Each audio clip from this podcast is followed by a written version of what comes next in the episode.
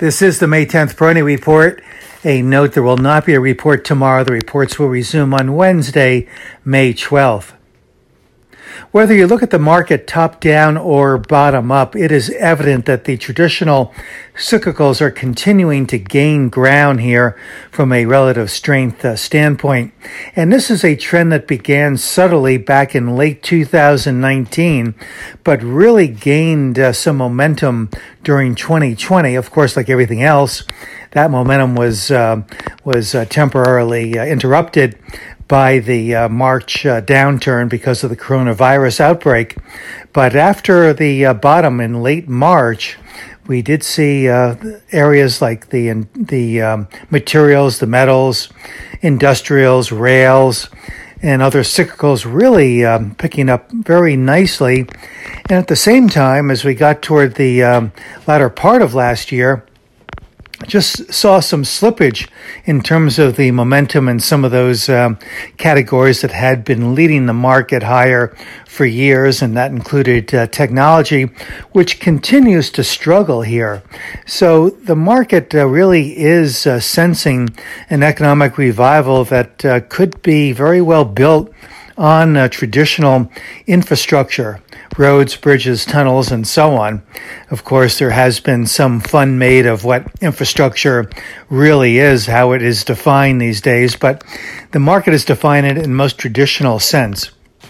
And if there's any question about the uh, potential there or the likelihood that we are going to see these traditional cyclical categories continue to move higher, then I would uh, look at the Dow Jones transports and compare that performance against the Dow Jones Industrial Average or any of the major market indices, even the uh, Russell 2000, which represents the small and mid cap. So in doing so, the Dow Jones Transports up 27.48% year to date.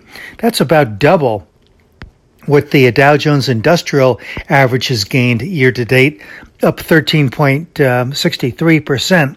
And the Dow is leading the other major indices such as the S&P 500 and the, uh, of course, the uh, NASDAQ by a pretty significant margin.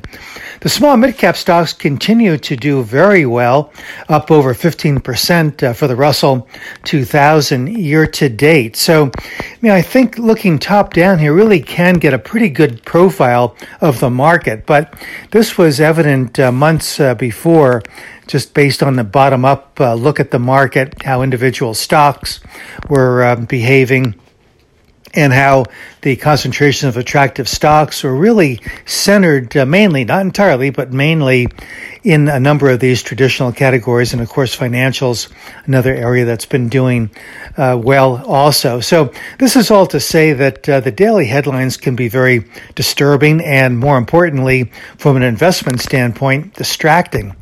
And I think the market is really uh, presenting a very clear picture, and it's presenting a very consistent uh, picture since late 2019. So I think it is important to have significant exposure in these uh, traditional cyclical categories because I think that is where the uh, longer term uh, leadership uh, really uh, could be uh, focused. It doesn't mean that technology or consumer discretionary or healthcare or some of the other momentum themes are going to fall by the wayside, but they still, for the most part, are in corrective phases here.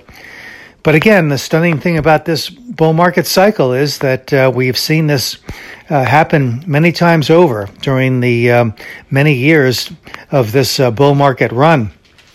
That is, while some of the popular leadership categories have uh, fallen back or corrected uh, through a rotational consolidation, other sectors have come along to keep the market buoyant, resilient, uh, and keep the uptrend uh, uh, sustained. So, uh, very remarkable market still, whether you look at it top down or bottom up. Uh, a few years ago, as I mentioned, it when it would just be very hard to really uh, convince anybody that agriculture was an exciting group.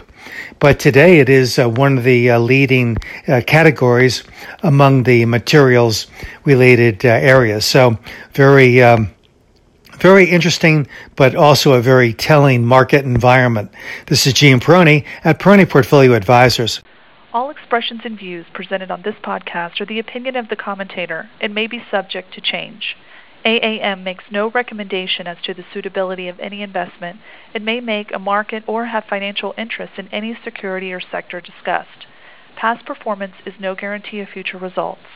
Investors should consult a financial professional before making any investment decision.